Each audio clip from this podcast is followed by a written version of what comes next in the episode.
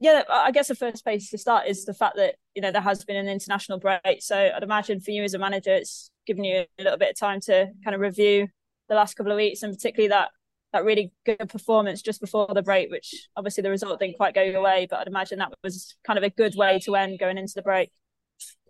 Yeah, it's allowed us to, like you say, reflect on that performance, the the good parts, uh, the frustrate the frustrating parts as well, um, and also look quite deeply into West Ham and where we can keep our strengths and and hopefully um, look at where we can pick on maybe their weaknesses or if our strengths outweigh them. So yeah, it's been a a good period of kind of reflection. Um, we had a lot of players away, so there's always a bit of watching watching them their teams, and they've had quite a, a challenging international period between the different teams that they've gone out with, which has been great. Some have played, some have played some minutes and and fresh, you know, some games, especially if you look at.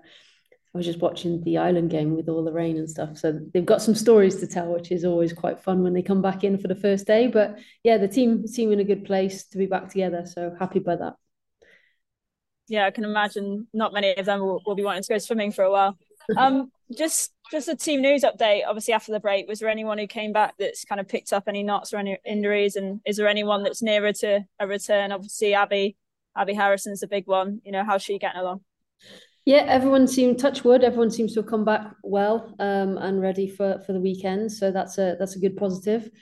Um, Abi's been been training throughout international window, um, so we're she could feature. We're still figuring those those bits out, but if it's it'll be in, if it's not this weekend, it'll be the weekend after. So she's getting closer. Um, Jesse Woolley's a little bit further away, so she's on track, but but not at the same timeline as um, Abi right now. And it was great to have we had Fran on the pitch, uh, just starting her her pitch rehab. So she's she's getting closer as well. So it feels like a, a positive moment, really. Yeah, definitely. And I guess the obvious one with Abi is that we all know her strengths. We saw them last season, but um, yeah, can you describe how much of an impact she can have on this team when when she comes back in?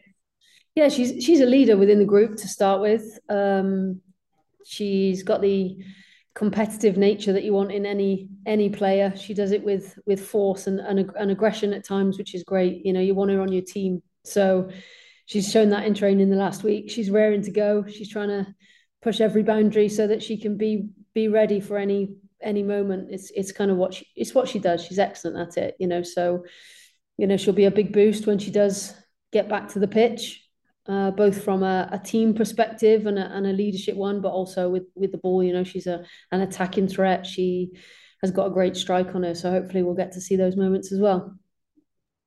Yeah, and just finally from me on on West Ham, obviously, you know, Rehanne's come in and she's clearly a very experienced manager. What have you made of kind of the way that she's set the team up in the first couple of weeks? Yeah, we played them in pre-season as well, and they um, they got in behind us a few times, uh, scored for some crosses, and you can see that they they do look clinical. They've got some some really strong players in that starting team that can cause problems and and are, are nice and technical. So yeah, I think they look really strong. Um, probably haven't had all the results that they wanted just now, but they're probably looking to try and build on what they have got across the the last set of set of games, especially that Liverpool one. Nice one. Thanks, Lauren. All the best. Cheers. Hi, Lauren. Hope you're well. Um, I just want to ask the next three games. I think against teams who are currently, you know, just above you in the table. So, you know, do you kind of feel any pressure to kind of deliver in these next few games and obviously get the season really up and running?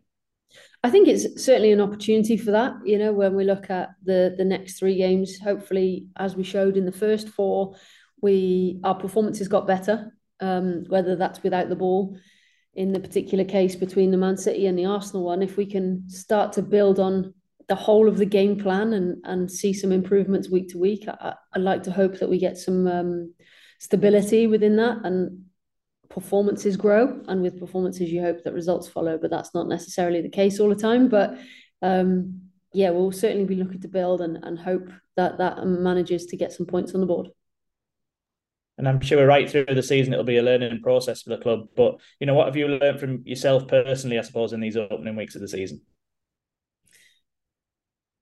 Personally, um, I think when I look at the games, when we've come up against them, Leicester have, have shown that they're a good side and that they've made quite a, a few changes between last season and this one. Um, and they've pushed other teams really hard. So I think we were quite hard on ourselves after that defeat, having looked at what they've done since. Uh, same with Spurs, really, and, and these are the teams that we're kind of in that bottom eight, if you like, with. And I think Spurs have really designed a, a way of playing and, and implemented it and you can see the strength that they've got. So i think we've probably been a bit hard on ourselves at times when we've we've compared us to those two teams. Um, and then ultimately knowing what it takes to to try and get points off the top four. Um, that's something that we've learned and we got close but not close enough against arsenal. But i think when we look at the two different leagues within the league um, there's certainly areas that we'd look to improve on and, and really go after in the next set of games Brilliant. Thanks, Lauren. Best of luck for the weekend. Cheers. Thank you. hey, Lauren. Good to see you. I was just going to ask about um, Olivia Clark because she obviously performed really well against Arsenal.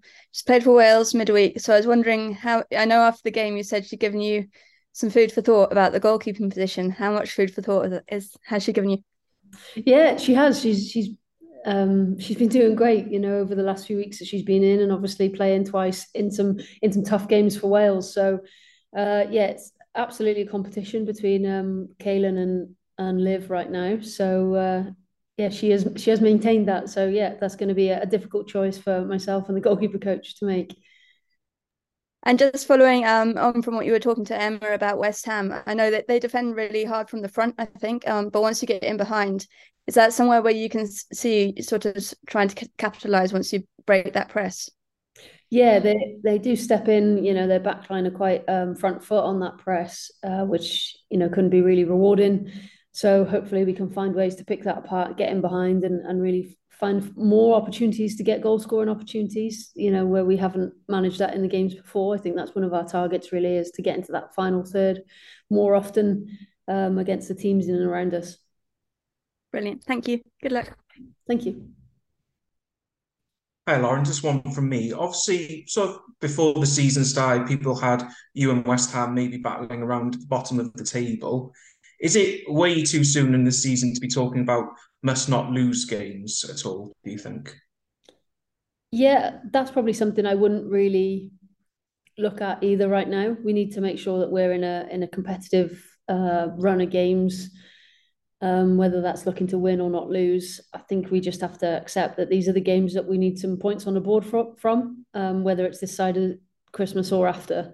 I think it is early to start looking at it because you probably wouldn't have pipped that that Villa would be down there with us either. So we know how quickly things can change in this league. Looking at Leicester last year and how a few a few games and consistency and, and confidence really runs through it. So yeah, I think either way it goes on Sunday, we'll find a, a, a, positive way to move forward and, and go into the next game then against Villa. Cheers, Lauren good luck. Thank you. Hi, Lauren. How are you?